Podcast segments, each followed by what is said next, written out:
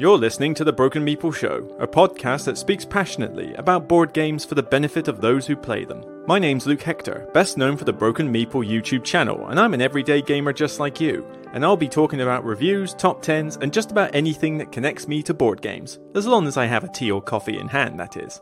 So grab a cup, relax, and enjoy. And remember, it's only a game.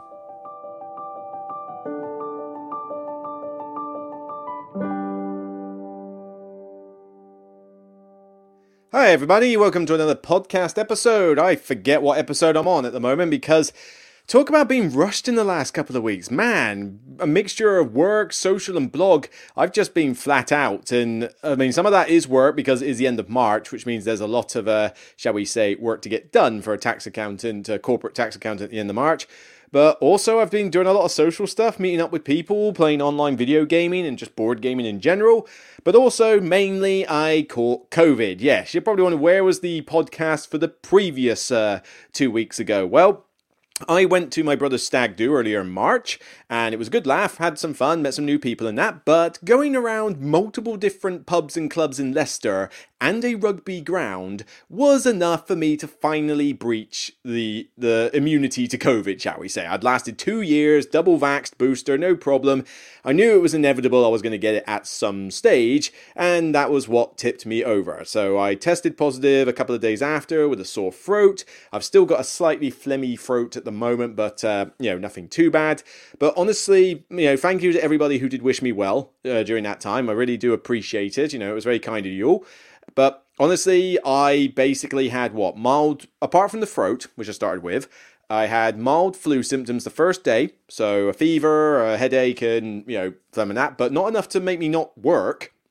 I was still able to do work, but you know, all I did was sit on my laptop with a cold flannel on the back of my neck because I find that to be the universal soothing cure for a fever. Cold flannel, back of the neck, trust me, works wonders. But the it's something to do with an artery or um, a nerve in the back of your neck that leads to your brain or something. It's like pretty good for fevers. You know, definitely recommend it. But I, you know, I was out of action for the blog basically because even though afterwards all I had was a sore throat and a sinus infection, not infection, sinus congestion. Basically, I just had a cold for about six, seven days. That was all the COVID really did to me. But with that throat and that cold, it was not really doable to get any recording done because I just wouldn't be able to speak for too long before I had to take breaks. So I basically just decided to knock, um, you know, board game videos on the head, and it obviously meant that I couldn't really do the last podcast because I was just not able to really get an hour of speaking. And even though I've still got the slight phlegmy throat, it's doable. With a drink, I'm fine at the moment. But I tested negative last Wednesday and I've been negative since. Even when I had a headache this morning, I tested negative, so it was just a random headache. But uh, yeah, thanks to everybody who wished me well. Uh, hopefully that will be the last time I get it, but who knows? You can't you can't avoid it. You got to live with it these days.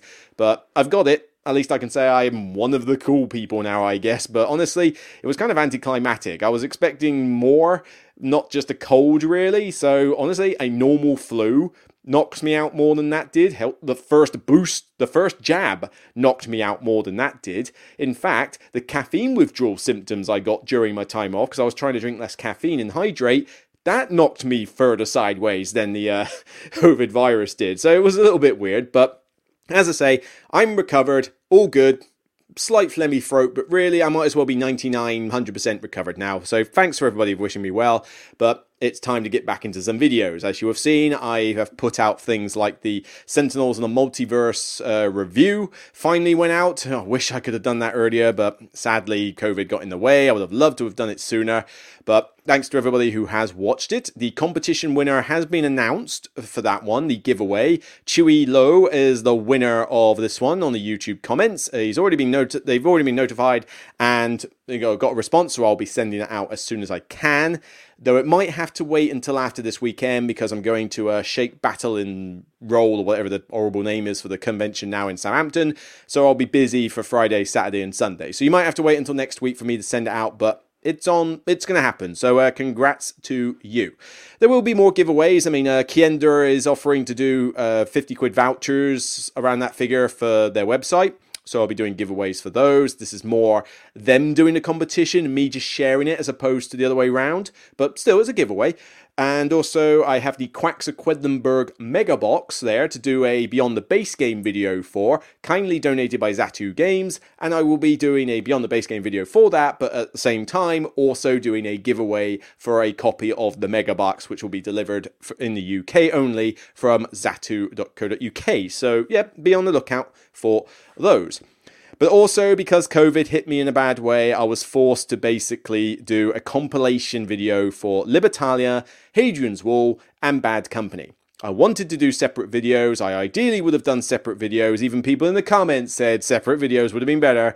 Yes, I get that, but I was late with these. I needed to get them done. There's other things I want to do, like top 10 lists and get back to collaborations. I mean, solo playthroughs, Ninja Geek Games, and One Pit Wonder want to do more uh, collaboration top 10s with me. So I need to get those done. And I just had to get these reviews out. So I decided to do a compilation video, which is interesting to say the least because it's generating more views than the Sentinels of the Multiverse review. In fact, the Sentinels of the Multiverse review is not really generating a lot of views considering the amount of effort that went into it, which is a little bit sad, really. I thought it would be a bit more popular, but now, well, you know, it's there for people to see, and you know, the other one is doing pretty well so far, which is uh, good to see. But I wish I could have made it three separate videos.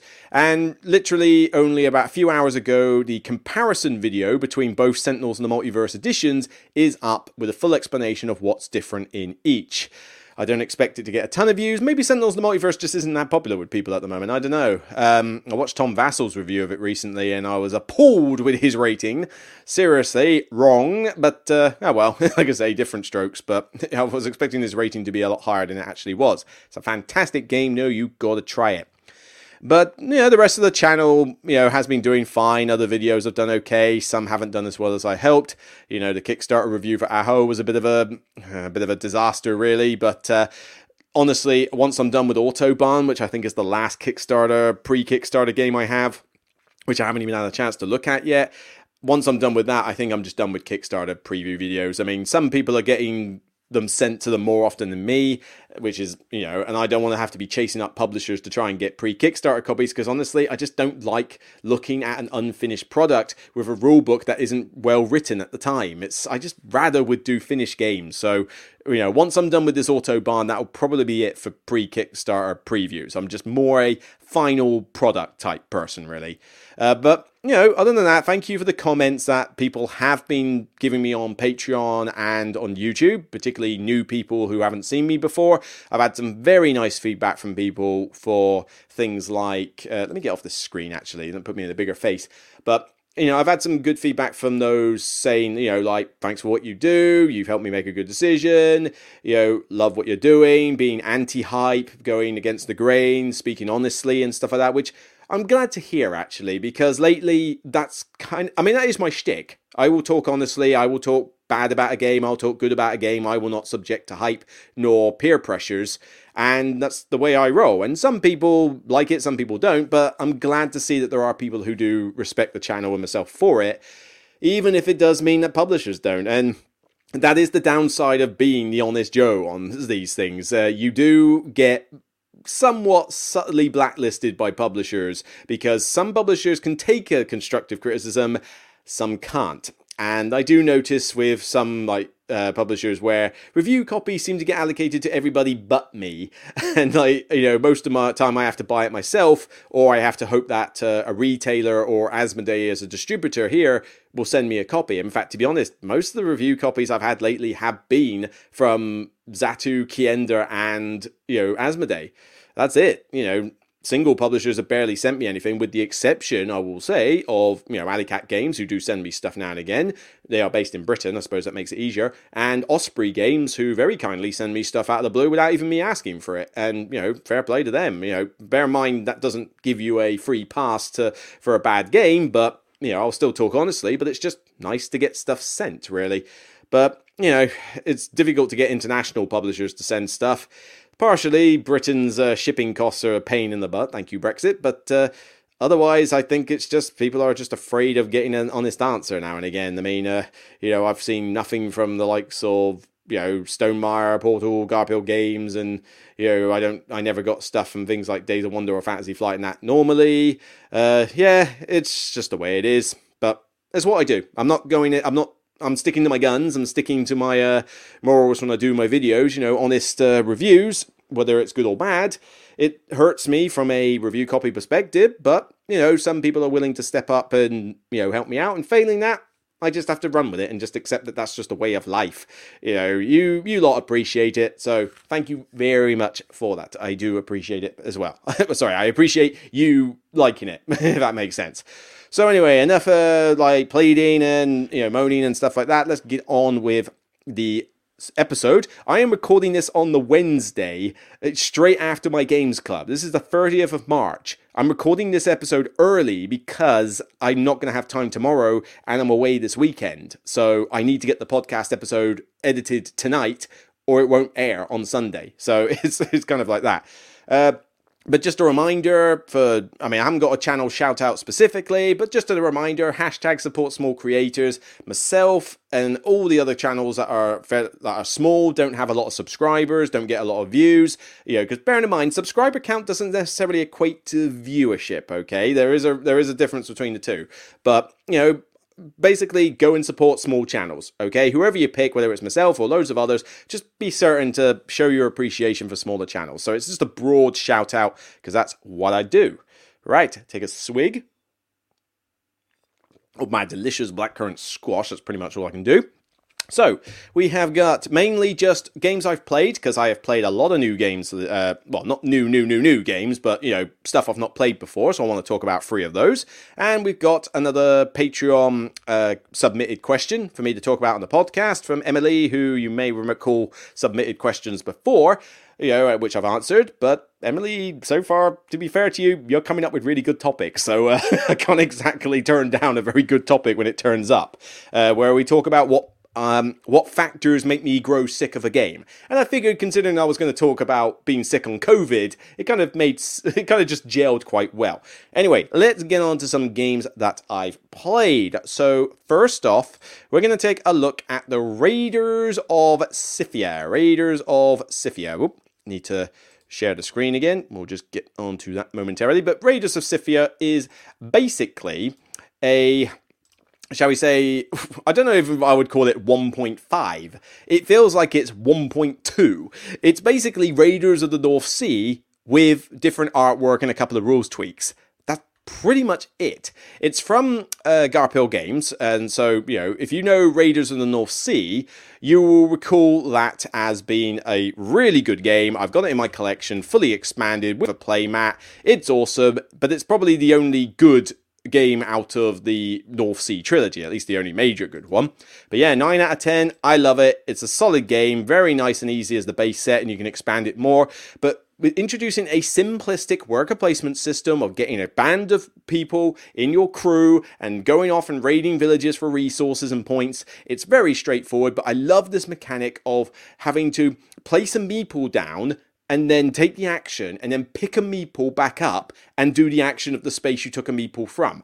I can't think of any other game other than this and Raiders of Scythia that does that mechanic. If you know of any, let me know in the comments. I'd be interested to know. But off the top of my head, I can't think of anything like that. But it's a great game, beautiful as all get out. I love the look of the board, particularly the playmat. It's just a solid game. Now, Raiders of Scythia, I think it's pronounced, um, came out in 2020 and it's basically set. Uh, I forget where it's actually set. Where does it explain? I'm not a big historian. Uh, Greek, Persian, and Assyrian empires. Okay, okay, fine, whatever. I mean, I don't know much about history, so you know it's kind of lost on me. But basically, it's you know men and women in armor on horseback with eagles, archers, stuff like that.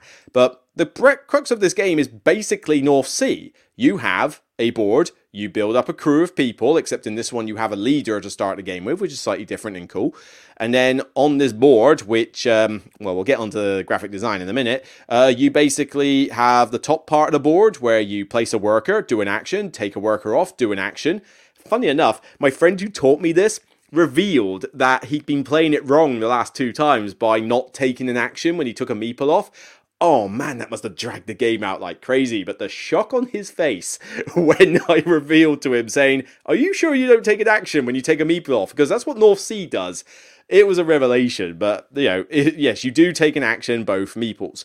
But then you've got these four areas, much like the four areas in North Sea, where you have tiles with resources on them, and then you go and attack the region with your meeple, and your crew contribute strength. You roll a couple of dice, you may take some wounds, and you get some victory points as well as the resources. It is basically Raiders of the North Sea, which begs the question why was this made? I honestly don't know.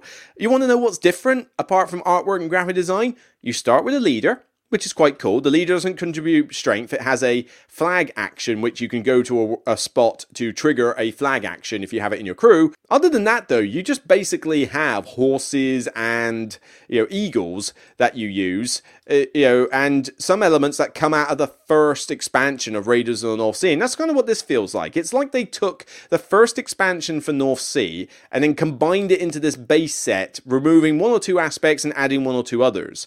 So the crux of the game is pretty straightforward. I mean, when it, the rules were being explained, it's like, yeah, I kind of know how this works. We've been doing it in North Sea like crazy. You still have the ability that the character gives you when it's in your crew. You still have the ability you get when you discard it from an action spot.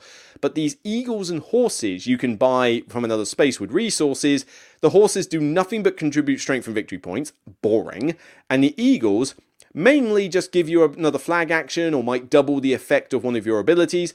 They're not bad, they're a bit more interesting, but still, I was kind of hoping the horses and eagles would just do more interesting things other than just slot into your board. Yeah, the horses only work when there's a character, and you can't move the horse when the character dies, which makes no sense.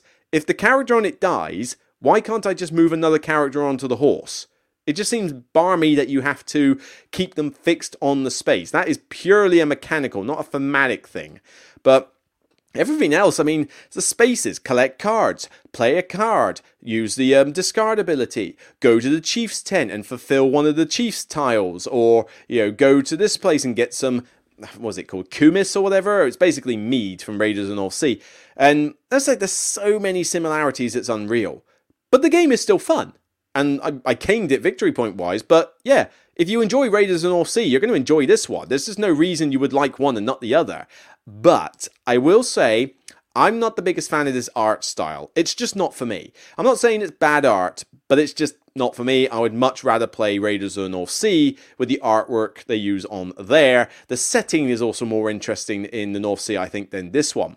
But I'm also not a fan of the graphic design they use because there's a lot of yellows and browns all over this board, and a lot of the resources that they print on there are basically brown pots. And even worse, I'm wondering if I can find a, yeah, these brown pots here, but you see this provision symbol here. It's basically a basket with a little bit of color in the top of it. That's all it is. It's basically a brown basket, right? There is a wagon symbol in this game, which looks very similar, if not identical, to the way a brown provision looks. It's a brown wagon. Uh, so if you're looking at it on the screen here, there's two provisions right there, and there's a wagon next to it. At a distance, they look pretty much the same. In bad lighting, they will look exactly the same, and you're supposed to be able to distinguish them importantly because they restrict where you can go. I found that to be a weird thing to be missed out when designing this game and doing the artwork. But as I say, that's a problem I have. So if you want a condensed version of this game, without having to buy expansions, this one I would probably recommend you get because it is basically its own game with no expansions. But I think if you were to get the base set of Raiders only, you would have a simpler game, so it's more accessible than this one is, because this one does have a couple of extra rules thrown in. But honestly, if you're willing to get the first expansion for Raiders of the North Sea and it's not a problem for you, the second expansion I can take or leave, but it adds some cool stuff, but you don't have to use it. But honestly, I would probably prefer to get Raiders of the North Sea with the first expansion and just leave it at that. You know, a couple of little things in this game kind of are nitpicks. I mean, well, I say a nitpick. I've got a problem with the wound system. In Raiders of the North Sea, you have Valkyries that you know are there, and you know they're going to kill off one of your guys. Okay, fine. You know it's there and you know to expect it. Here, though, you throw these dice um, when you go to combat, just like before, except the dice have wound symbols on them, and you take wounds and they lower the strength and eventually kill off your guys. But the thing is, it's random what wounds you get. So at least with the Valkyrie, you know what to expect. And the die roll, yes, that's a random roll, but you pretty much know what you're aiming for with the uh, the boundaries on the victory points. But here you don't necessarily know what to expect from wounds. And my mate rolled so badly on the wounds in this first combat that it really set him back the whole for a long time in the game, all because of random die rolls. I think there's just too much luck in those wound dice. Yes, you can heal wounds and there's ways to mitigate it after the fact, but there's not many ways to mitigate the actual die rolls or minimize the wounds. You need very specific crew members to do that. Yeah, I just found that a little bit annoying, really. But let's say the game is still really good. But if I'm giving Raiders of the North Sea a 9, I'm giving this one an 8. You know, I don't think it's as good as Raiders of the North Sea, but they are just so similar. Again, why was this even made? I just don't get it. Oh well, let's talk about something that's definitely uh, been on the cards for ages. Oh my word, is it taking me so long to play? Nidavellir. And I know that a certain friend of mine from Iceland is going to quote me the exact name and pronunciation. I'm just going to call it Nidavellir because that's how the letters look on the screen and how people would recognize this game, okay? It's not, I know that's not the official pronunciation, but I don't live in Iceland. This is designed by Serge Laget, and I forget who pronounces it, like Grrre Games, G R G R R E Games. But Essentially, this is one that has been on my want to play list for so long it is unreal. You know, I thought like, oh, it's got good reviews. I don't know if I want to play a bidding game, but you know, the card system looks cool. And I just thought, right, at some point I'm going to play this. So I got a very cheap deal online, brand new. I think it was from Zatu at the time, and I think I managed to get this and the Thingvellir expansion for about thirty pound. It was a pretty good, cheap deal for the two of them. And then it sat on my shelf of shame for ages because the rulebook's not particularly good with this. And I decided the only way I wanted to play it outside of Board Game Arena, because I didn't want to mess around on that either, was for someone to teach me it. Took a while for me to get the person who I knew was going to teach me it to the table. That was the problem. The rulebook is not great with this one. Basically, it's it's not that the rules are explained in a complex way, although a couple of bits are a bit weird uh, with some of the cards you get. But the rulebook lays all the stuff out in the most awkward fashion I've seen for a long time. You know, key rules for certain aspects are not explained until, say, two pages later after you get referred to them. It's weird. I don't get where somebody thought the layout of this book was good. It's not awful, I have seen worse rulebooks, but it was enough to put me off wanting to learn it straight from the rulebook, and believe me, it's quicker to be taught this than it is to play it.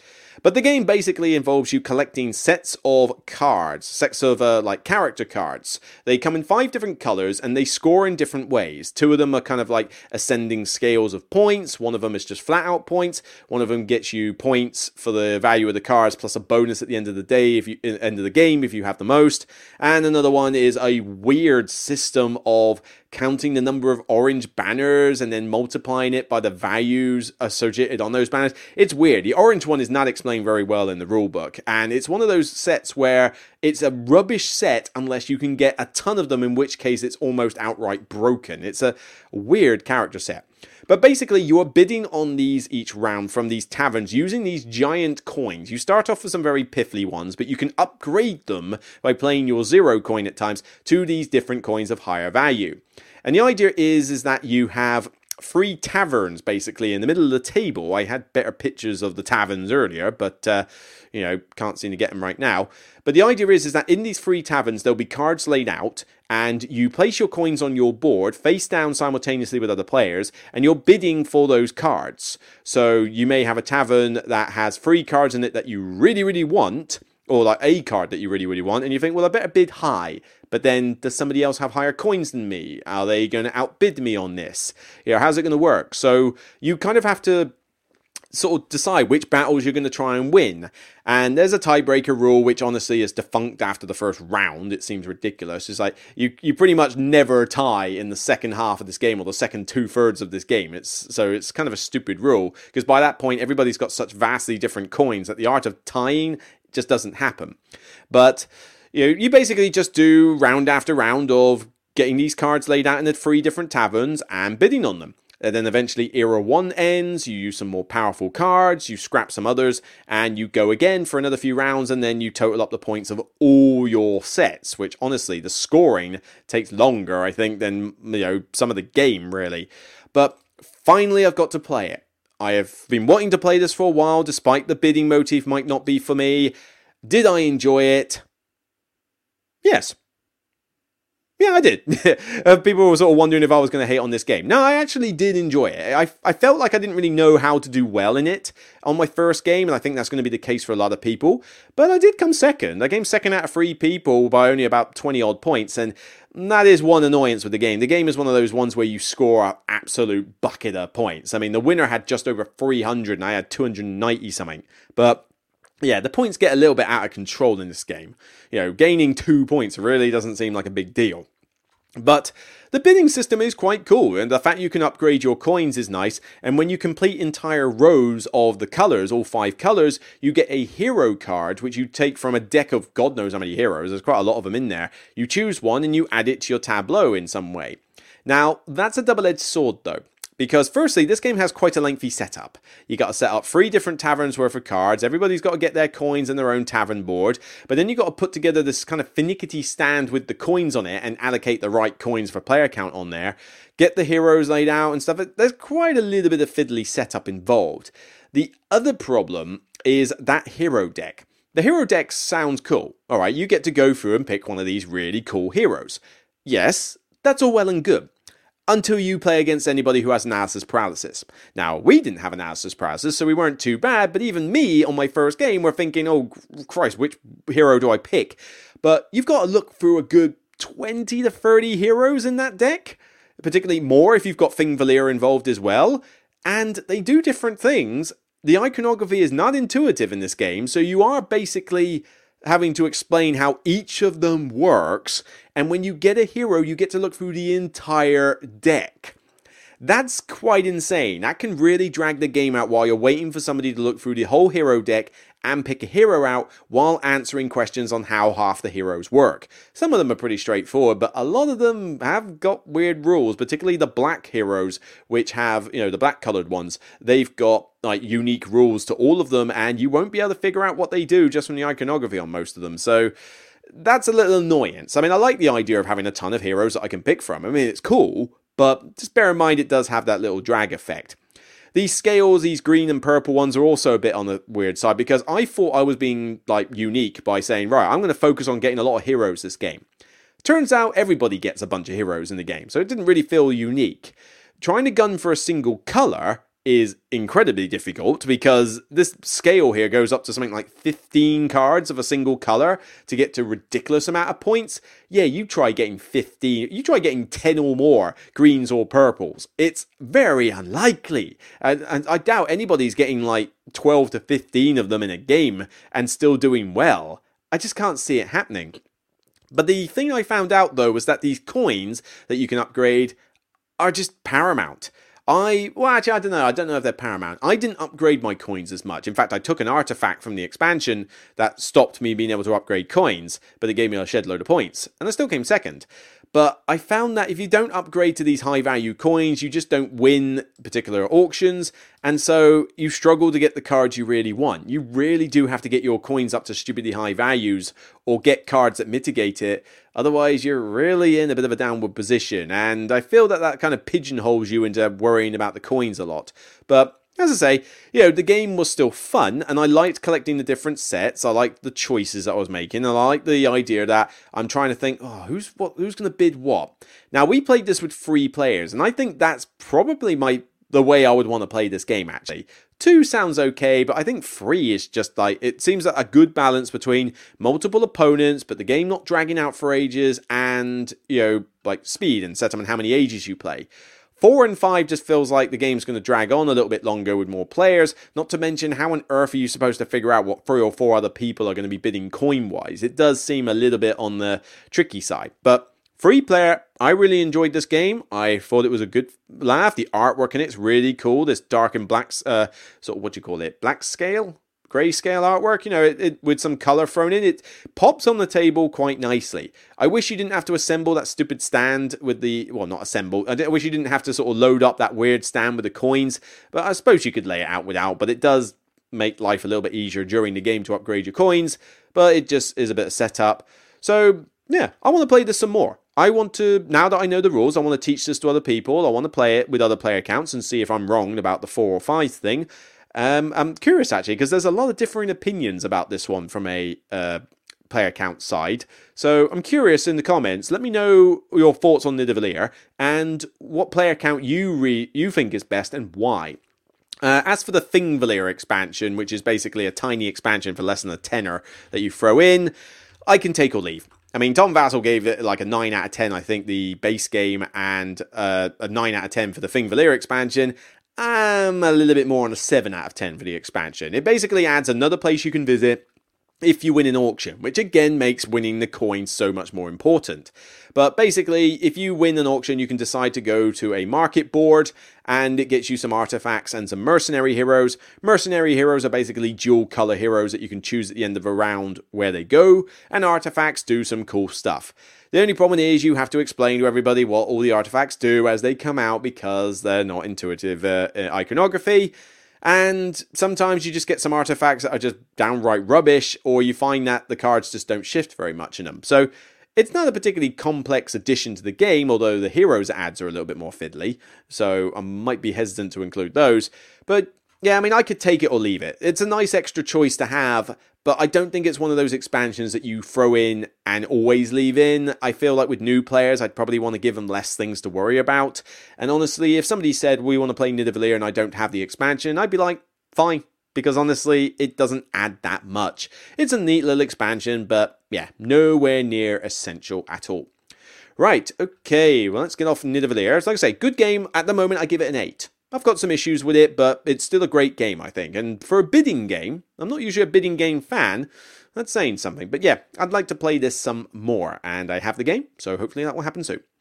Right, let's move on to Paleo. Paleo. Oh my word. You want to talk about games that I've had for a while and not bothered to play. This one was non impossible to get for ages. Like it barely got any distribution in the UK. And then you essentially had like you know out of print for ages. Then it I saw it at Essen, but you could only play it in the, the French language, I think, or German language. So I couldn't play it then.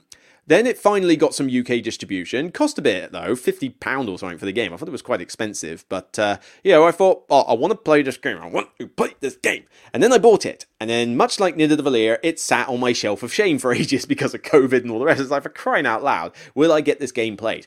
I've literally just come from the club, my Portsmouth club, and I've played this game. So yes, I have just literally played it. It was the second to last game of the night. Do I like it?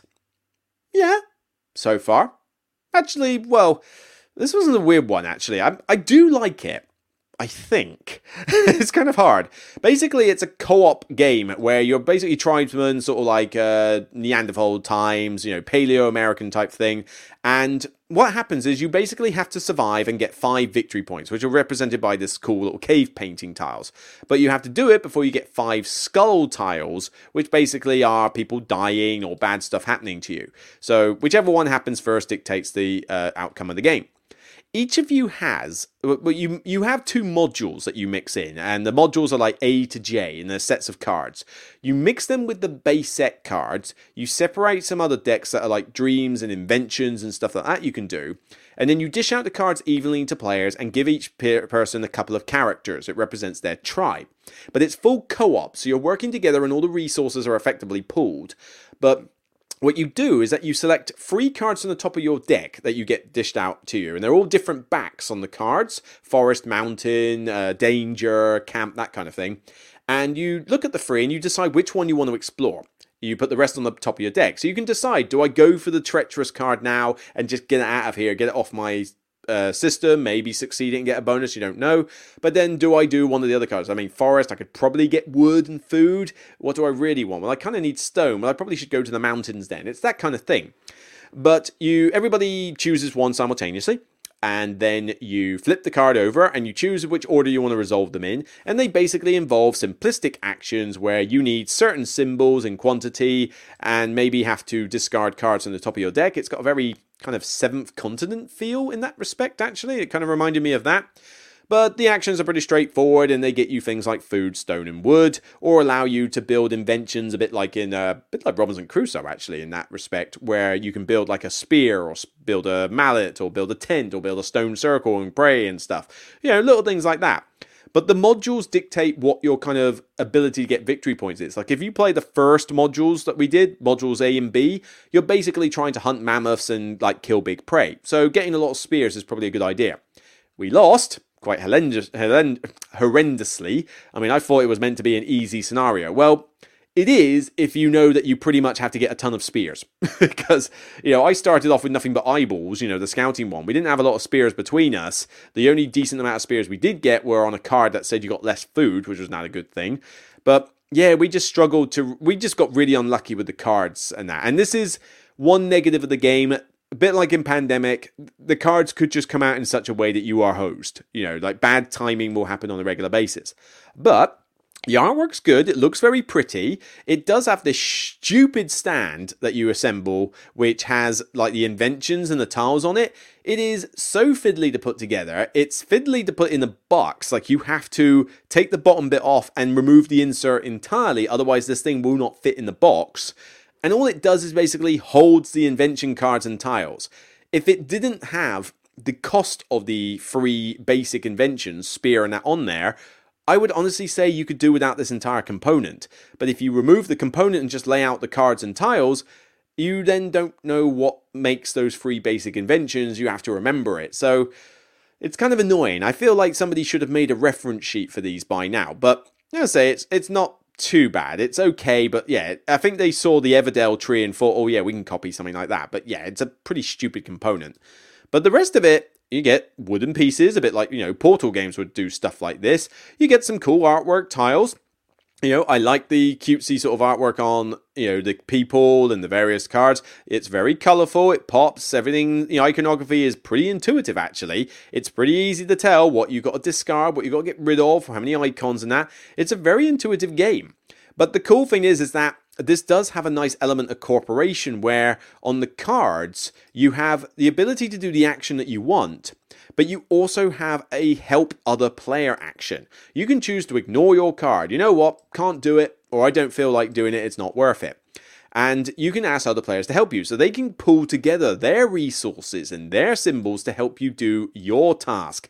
And, you know, if you're fighting a mammoth, for example, you probably are going to want to do that.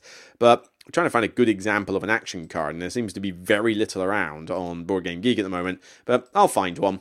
Oh yeah, this is your insert. Horrible red five standing by trench with a couple of little slits in it. Trust me, you will ditch that insert in no time at all. It is rubbish. And you'll get plenty of bags to bag up all the different modules in different bags. Trust me, you're going to want to do that. But it's basically a handshake symbol on the card, and you you pull together your resources, and you can help each other do uh, different things. And you keep going. You choose free cards again, and then free cards again, and then free cards again until you get to the end of your deck. Once everybody's finished their decks, you essentially uh, feed your people, reset for the next round, and go again. This person here's got six people, which means they had a ton of food. How on earth did they survive this game with that much requirement? But yeah, we just got hosed because we just had bad timing with the cards and we just didn't have enough spear symbols. We were always one short, or people couldn't help because they were doing treacher- um, like treacherous cards. And it just proved to be a bit of a problem. But like I say, I felt we could have won it if we'd done things differently. It was a learning game at the end of the day. It was my first game as well. So it's a fun, cute co op game. It does suffer from alpha player syndrome a bit more than other co ops can, though, because if you have one, I mean, I accept this is a player fault, not a game fault. But if people, if you do get an alpha player in your group that knows this game inside and out, there's a high danger that they can dictate what you do. We had, didn't have that problem. We all worked together. We talked. We cooperated. And you are involved on almost every turn because of the way that you can help other players and the fact you're doing a lot of stuff simultaneous. It does get a little bit annoying if someone finishes their deck really early and has to sit around and wait for everybody else to finish theirs. That's a little bit of a pain, but it doesn't take too long.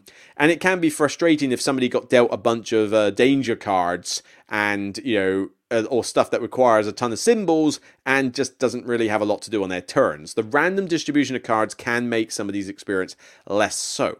But we all enjoyed it. And I'm going to hang on to this one, but I'm going to see what it's like playing it solo because as much as I thought it was nice to play it with other people, I feel like playing this with four would probably just make life quite hard. You'd have a lot of people to feed. But three players seemed quite good. Two player seems like it would be fine, although you might struggle to get a lot of the skill symbols. I think three seemed like a good balance to have enough skill symbols. But solo, all you basically do, as much as there aren't any solo rules in the game, you would just control multiple tribes. And there's not a lot of admin upkeep with these, so I don't see why you couldn't control two, if not three tribes by yourself without any trouble. So I'm going to try that. I'll try to get it played over the weekend and see if I enjoy it with different modules. But yeah, I'm going to play this solo, see how it compares to playing it multiplayer, see if it's uh, you know got the legs and that. And you know, so far so good you know, I'm glad I bought this. I'm glad I tried it. I don't think this is worth £50 though. I think if you can get this on a cheap deal, I probably would suggest it. But yeah, cutesy co op. I think it won the Kenner Spiel Award as well, actually, which makes me feel a little bit weird. I don't think this is a Kenner Spiel level complexity game. I think this would have probably been a Spiel game, really. But as I say, it. I think it won the award, didn't it? I'm not entirely sure. Did it? I can't remember. But uh, I think it did. I'm pretty certain it won the Kennerspiel, but never mind. But yeah, it's uh, yeah, here we go. 2021 Kennerspiel des Jahres winner. So yeah, well done to Paleo. And I have to admit, I can see the merits of this game and why it would win the uh, thing because it does feel like a light condensed love child of Robinson Crusoe. Uh, the Lost Expedition, if you know that from Osprey Games, um, Zee Garcia agrees with me on that actually, because um, he mentioned a similar thing in his review but also Seventh Continent in a way. It's kind of like an amalgamation of those three done to a much lighter extent. You are going to know what cards come up though once you've played the modules. There's only so much replay value once you've played all the modules, but there's still plenty enough modules in there, and you can mix and match them to your heart's content. You don't have to play with the recommended ones. So, uh, yeah, I can see this one uh, uh, going a mile. But yeah, I enjoyed it. I look forward to playing it some more. Whew, right, time to take a drink or, or free. Cool, blimey. Needed that. Right, 42 minutes. Let's talk about the discussion topic here. Factors that gets basically the question was I forget the exact wording, but basically it was what factors contribute to you growing sick of a game.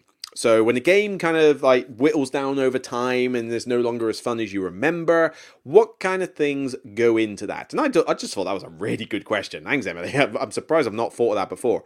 But yeah, this one was pretty good because games don't last forever. I mean, I know they're timeless, but there's only so many games that you're going to want to play over and over and over again. I mean, you could play something to death pretty easily, apart from maybe a few choice games that you will just always enjoy, or perhaps have so much replay value that you will never play every combination that there is. But some games, a lot of mine, I mean, I'm taking a lot of games to the Bring and Buy this weekend. Uh, there's just games that grow tiresome you know, they get repetitive, or certain aspects of the game make you think, oh, I just can't be bothered to do that. You know, it's, and these can hurt games. And when you've got tons of games and you want to play these really cool ones, you have to get a little bit more picky with your game choices. And this contributes a little bit to me doing honest reviews because games are getting more expensive. I need to be able to tell you my honest thoughts to help you make your decision as to whether you want to buy a game or not. You could completely go against what I have to say and buy the game anyway, great. At least you made a decision based on the review, or you may save yourself a bit of cash by not buying a game that might actually be a bit lackluster for you. So, you know, that sort of stuff I find useful to give. But yeah, I'm just going to go through a few uh, examples and mention some, well, some examples of factors as well as examples of games, if I can think of them. But here's one that's really good uh, length of the game. Now, long games can get tiresome after a while, particularly if, I mean, there are exceptions. I've got Lacerdas here and Mind Clashy games, and they take like three hours a piece to play. So they're long games, but if the length isn't justified, that can grate a bit. Not to mention that if there's another game that can do it shorter but similar feel, that will probably kick it down.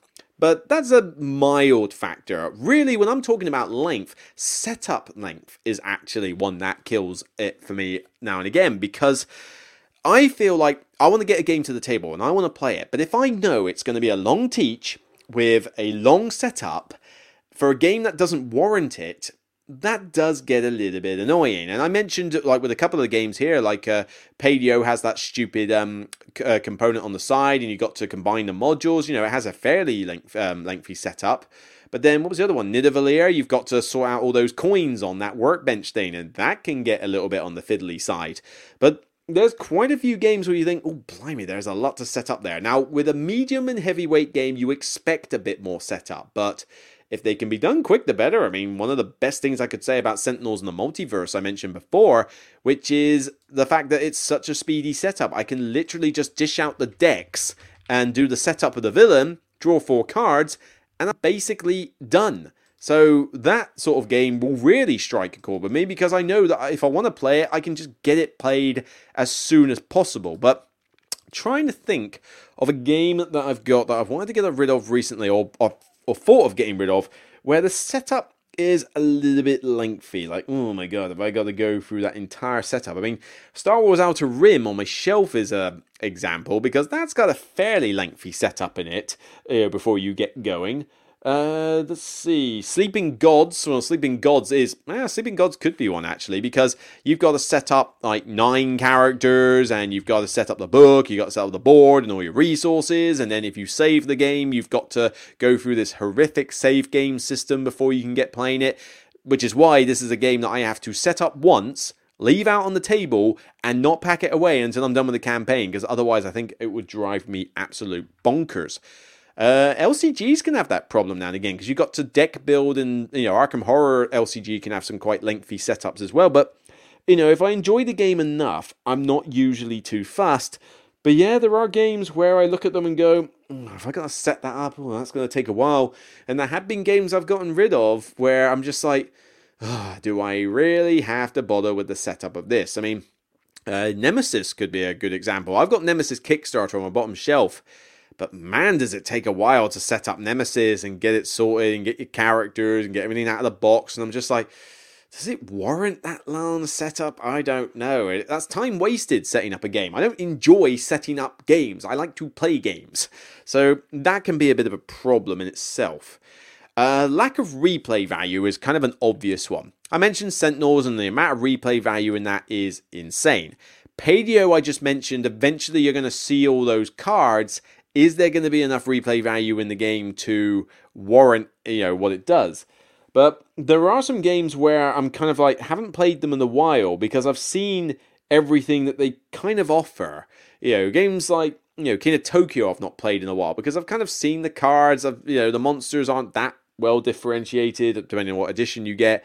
And I'm kind of like mm, I've seen it seen it seen it uh, story driven games can have this problem, like uh, Near and Far. I do like Near and Far a lot. Haven't played it a lot though, because the problem is, is that I don't want to play it in arcade mode, but I've already played the campaigns, so nothing would be necessarily new from a uh, storytelling perspective. And I, I, feel like I'm picking on the Ryan Laukat's games here. I don't really mean to. Uh, let's see if I can find some other examples. Uh, uh, Cascadia, now that's got decent amount of replay value. Smash Up would be an example of a length. Well, actually, that's not lengthiest setup, but that game just sort of takes a while. Not to mention it's in a huge box. Mystic Vale, on the other hand, would be a quite a lengthy setup, and so would Edge of Darkness. But I enjoy them. I'm trying to think of an example of lack of well. There's loads of examples, really. I mean, it's just if a game doesn't offer a decent amount of replay value and it feels the same every time you play it, then it does grow a little bit tiresome after a while. You, you, and if you have seen everything, eventually you're just not going to play it as often, and then you just think, you know what, I'll chuck it. Now's the time to chuck it. You know, you can only play something so often before it starts to get a little bit on the, uh, you know, repetitive side. Uh, let's try a different one there. Uh, time, just time. Yeah, your, t- your tastes change over time, and so eventually you may just grow sick of a particular game. Like uh, I eventually, I, I, first liked Amerigo, which is like one of the few Stefan games I actually Stefan Feld games I liked, but eventually I just got bored with its dry theme. We'll come on to that a bit in a minute, but you know, eventually my taste kind of changed. I didn't really feel like playing those sort of games, and I got rid of it. But you know, other times there would just be a game that has sat on the shelf for so long, I haven't got it off the shelf to play, and I just think, yeah, I'm kind of good. I just if I haven't got it off in this time, then why do I still own it? Why am I still holding on to it? And plenty of games are on my shelf, kind of thinking like, oh, I don't know, should I? Rajas of the Ganges is on my shelf there, and I do like the game, but I've not taken it off the shelf in ages, and it's getting to that point where am I ever going to take it off the shelf and play it again? I don't know. Uh, you know, Yinsh is another one. I love the game Yinsh, I just haven't played it in donkey's ages. Uh, the only reason I think I keep Pandemic uh, Iberia at all is because it's the best of the Pandemic series, and I keep it in case I want to play it with Gateway players, but it doesn't really work as well for that. But yeah, your tastes just change. You eventually grow sick of a game if you haven't played it enough, or if you just think, you know what, I used to like these games, but now I don't. I mean, I remember playing a bunch of Steve Jackson style card games when I was like back in university, and I kind of just grew tired of them. Um, RPGs I don't really play anymore. I used to, but I kind of grew tired of you know those over time. My taste changed. I preferred to play other things. I've done it with CCGs as well. Uh, you know, Magic the Gathering I played quite a lot, but then eventually just kind of like, yeah, I'm kind of done with it. I don't want to like spend all this money on it, and I was just, but yeah, it was time to uh, let it go. Uh, dry themes, dry themes. This is another thing because one of my uh, like laws, kind of like weird laws that I have, is that a with the exceptions, because there are some dry games that I still really, really like, but a thematic, a, a dry, good mechanical game will make me enjoy a game. A good theme will bring me back for the second play. It's kind of like an unwritten Hector's Law, effectively, here. And that does have an effect. A game with a strong theme is likely to stay on my shelf more than a game without a decent theme. And this could be just a theme setting that I really like, or a game that just feels really thematic. Kanban EV, uh, you know, right behind me here, is not going to be a game that I'm going to be getting rid of anytime soon. It's a great Euro, it's mechanically solid, and it's about making cars. I like cars. You know, the idea of running the factory and dodging your boss and that, the theme is just really strong in that game. So it's going to be on my shelf for a long time. But then for you know, and there are exceptions. I mean, Pulsar to 2849, you know, as dumb a title as the 2849 is, it's a super dry game. It's a point salad. There is nothing thematic in this game whatsoever but I still give it a 10 out of 10 and think it's one of my favorite dry point salad games. It's just such a smooth mechanical system, and I think going back to that lack of replay value, this thing has a ton of replay value. You can try multiple paths to victory, you can have loads of different combinations of technologies and that. I mean, this game is just suited to me, which is why it's one of my exceptions to the rule in that sense. But I'm trying to think of other games. I mean, Rajas of the Ganges doesn't really have much of a theme to it, so again, maybe the dry theme is uh, not helping with that one. But gotta think it's problem is I don't tend to remember games that I've sold because well I sold them for a reason. you know, I was hoping like not to uh like have to play them as much, but you uh, I mean Stefan Feld, Reiner Knizia games. I've probably oh yeah, well here's one I got rid of. Uh, I know I've still got Yedo and Yangtze. I was thinking of Tigris and Euphrates. That doesn't count because I've got that. But certainly a dry game is going to I mean to be honest you don't really care which ones I've sold. I mean these are just factors that go into what I consider to be a game I want to sell. And yeah dry theme. You know if the theme is that dry the mechanics have got to be sound for me to want to keep playing it. Like they've got to be really smooth streamlined or just really fun. And it might just be a case that you know what not a big fan you know it's too dry you know a lot of these uh, like games like uh, you know, well, old classics like Caylus and stuff like that that people liked. You know, I I mean, I might like the worker placement part of it, but the theme might be just so dry and bland that I just don't care. All this mining coal and iron and stuff like brass, you know, for example, you know, you know, is there a theme in brass? I don't know. I don't really get it, and even then, I don't care about the Industrial Revolution setting. It's boring as all get out for me. You know, so what do I care if I, you know, I'd, I'd grow tired of that one quite quick. Uh, Paladins of the West Kingdom actually is a, probably a good example on there. That one's got a decent amount of replay value, I will say, but you do find that you are basically just picking two actions on that board and uh, spamming them the entire game. That's basically all you do in Paladins. But this is a point salad, yes, but unlike Pulsar 2849, it doesn't really have the legs to uh, stick around for me. It's just a bit too dry for me. It's like there is the theme is like non-existent in this. It's just colored meeples and do stuff with colored meeples. Not to say that Architects and Viscounts have the strongest themes either, but the mechanics of both of them I just think are sound. And I would argue that there is some half decent theme represented in the Architects game, particularly when it comes to arresting people and you know getting them out of prison and stuff, and the way Virtue works. But yeah, Paladins is a straight up themeless point salad game, but it just doesn't have the the interesting mechanics or uh, replay value like multiple paths to victory like fun that something like Pulsar does for me. But that's, you know, that one I actually gave, I think, an 8 out of 10 when I first reviewed it. But I quickly started seeing the chinks in the armor, and now it's a 6. You know, I got rid of it. It's the one in the West Kingdom I don't own. So um, it's kind of weird, actually. I said this the other night. I only like Raiders of the North Sea out of the North Sea trilogy. I mainly like two of them out of the West Kingdom trilogy. So this new South Tigris trilogy that they're doing, can I continue the trend and finally be free for free? That would be quite cool. Sadly, it doesn't look like I'm getting a review copy of the uh, Wayfarers of the South Tigris. I very much doubt I'm one of the allocated people because I have not received anything from Garphill Games for a donkey's ages, despite giving all the praise to Architects and Viscounts. Seriously. But, uh, but then Australia posting to the UK is quite expensive. So if that's the reason, I can kind of accept that. Although I can't imagine it's that much cheaper posting to, uh, you know, Scandinavia, other bits of Europe and America, frankly. I mean, it's Australia. But I don't know, I digress. So, yeah, dry themes are certainly another one.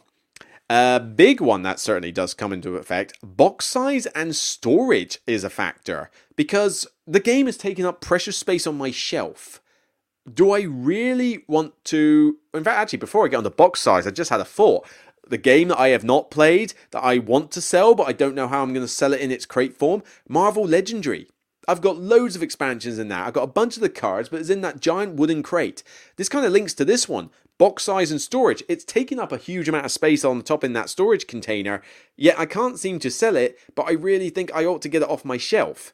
And there's plenty of the Marvel Legendary stuff in there with dividers, but the setup for Marvel Legendary, oh my word, that game takes forever to set up Marvel Legendary, and it's a big put off. In fact, to be honest, as much as I like the Alien Legendary more, I haven't played that in ages because, again, that game has a lot of setup involved in it.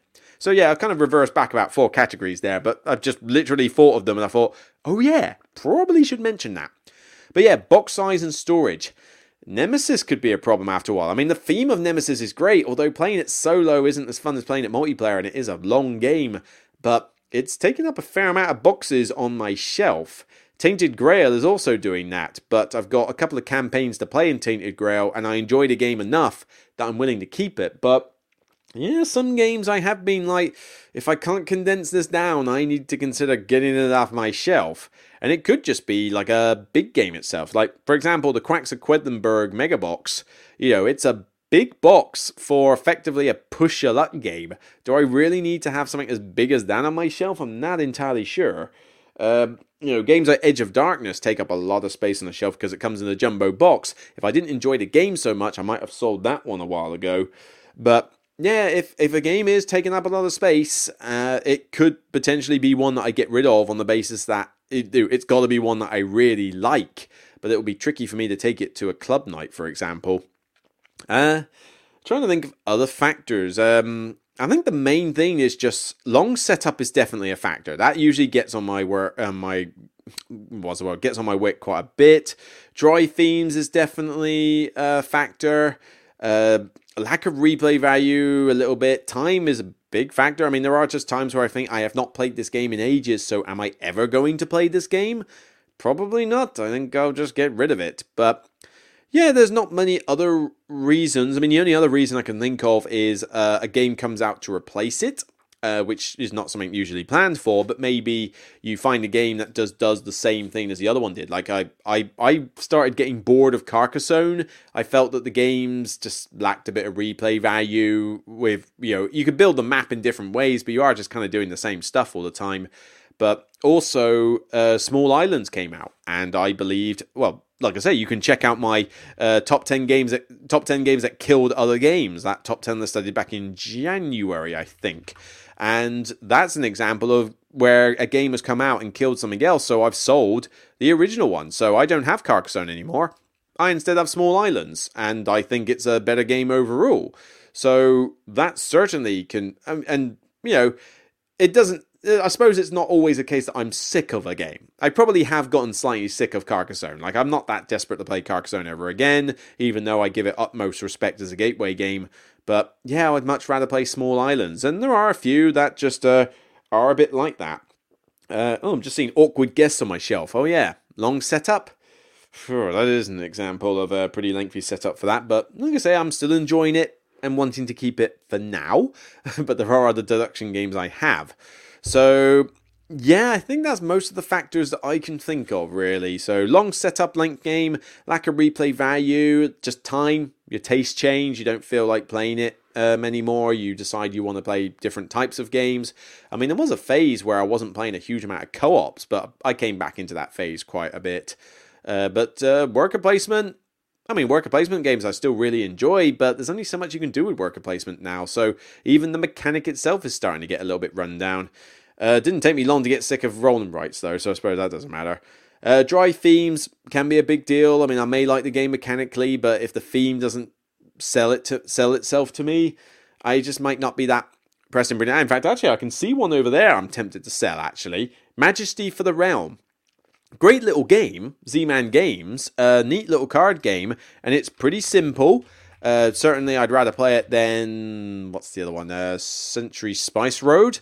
Um, um, and I don't. I'd, I'd, rather play Splendor, but Splendor is so super fast and so super smooth and works for my family that even though that is bone dry, it's done and dusted in thirty minutes, and I just want to, you know, I'm happy enough to play it. But Majesty for the Realm, as much as I like the game and think it's good, it's certainly underrated as all get out doesn't really have much of a theme and kind of, you know, just, you know, the component coin scene is a problem, constantly having to change up those uh, on a regular basis. I mean, I suppose that's another factor. It links into long setup, but basically, fiddliness. Is there an aspect of the game that is so fiddly to operate that you just don't want to play it anymore? Some people find that with, well, actually, I'll be fair, Sentinels in the Multiverse did have a lot of fiddly upkeep and admin in the original version, and it still has a little bit of that now. That was enough to put people off the game. And if they felt that the game was too fiddly, fine. You know, that's a perfectly good reason to not want to play it anymore. It, it, and this one, you know, you're constantly having to change the coins, but the theme is bone dry. I mean, there is no real theme in this game, and I just haven't brought it out in a while. But and then maybe I don't really feel like selling it because it is quite a cool game. It is definitely underrated, but mm, we'll have to see. So yeah, interesting little question there, and quite a hard one to answer. Because honestly, I just don't remember games that I've kind of got sick of, really. You know, if I've sold the game, it's out of my memory, and I don't have the best memory at the best of times, so it's not something that I can really easily comment on. But uh, yeah, those factors can play a part. What about you in the comments? What factors play into your like decision to that you're getting bored of a game that is whittling down over time? Do you match with mine? Do you have any better examples? Failing that, better still, do you have any factors that I have not mentioned? I'd be interested to know. Let us know in the comments. Oh, let's take another drink. Whew. Right, that's it time to go to bed. Got work tomorrow. Uh, an hour and three minutes. Good length for a podcast, but yeah, I'll edit this tomorrow night. Uh, yeah, I've got some time tomorrow night. I'll edit it tomorrow night and then it will air on Sunday. But yeah, I've had to do this one early, straight after a club and I'm tired, definitely tired. But uh, yeah, thanks for everybody who's wished me well during COVID. That is now in the past. Thanks for everybody who's been commenting on the channel with good comments. Uh, again, well, uh, well done to Chewy Low for winning the uh, Sentinels in the Multiverse competition giveaway. Uh, by all means, if you can, you know, like, comment, and subscribe to YouTube channel, and definitely like, comment, and subscribe on my Instagram channel because I'm really trying to get my Instagram to do better, but it just seems to be so stagnant at the moment. Like people can have like hundred posts and still get three thousand followers, and yet I've got more posts than I have followers. It the Instagram like algorithms and that don't make any sense to me, but you know, I'd, I'd like to know how that works. But like I say, if you can, if you're on Instagram and you haven't found me on there yet, then please do and comment on the pictures when I do put some up. But yeah, I've got a convention this weekend, so uh, Shake, Battle, and Roll. I look forward to playing a lot of games there. Perseverance, I've got the delivery report through, is actually arriving tomorrow, so that should be quite fun. But yeah, future content that's coming up. As I said, I look forward to doing these collaborations with those uh, aforementioned uh, content creators uh, once um, we've gotten the convention out of the way. The Quacks of Quedlinburg Beyond the Base Game video will go up. Uh, well, I've got to re- do the video yet, but that one I'll have to do the video after the convention, but that will be next week at some stage. Uh, any other ones I've got to review? I've done the Sentinels comparison, I've done that one. No, and I've just talked about those games I've played. So once I've done with the Quacks game, um, oh yes, uh, I've got the Osprey. Was it Cryptid two-player game from Osprey Games? I need to review that one. And they've also sent me Crescent Moon. I know nothing about it apart from the fact that it's an asymmetric game, which means it could be a problematic one to learn and get to the table, but we'll see. So I've got a couple of those on the horizon, but mainly I want to get some top 10 lists done, you know, as soon as possible, whether collaboration or otherwise. So, and possibly even do some tier maker videos like I did with Spirit Island.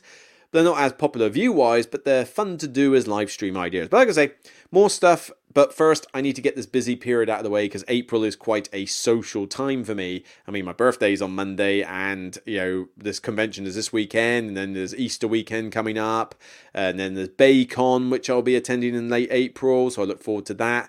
There's a lot of stuff going on, and it does make for a very fun, very lucrative, but also very tiring month. So we'll see how this goes along. So that's it for me. I'm going to sign off this podcast. Thank you for listening or watching, depending on your medium. And uh, the one thing I will also mention for future podcasts is that the ideas that you've suggested for what you want in the podcast and why you enjoy certain podcasts, you know, thank you. That's been quite useful.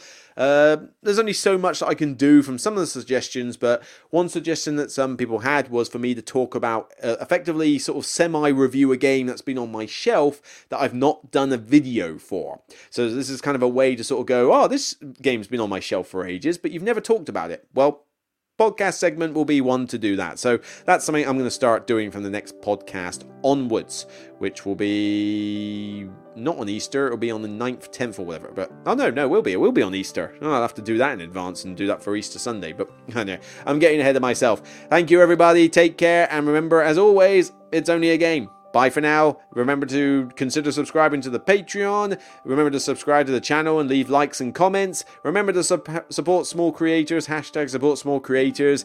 Take care. Love you all. Bye for now.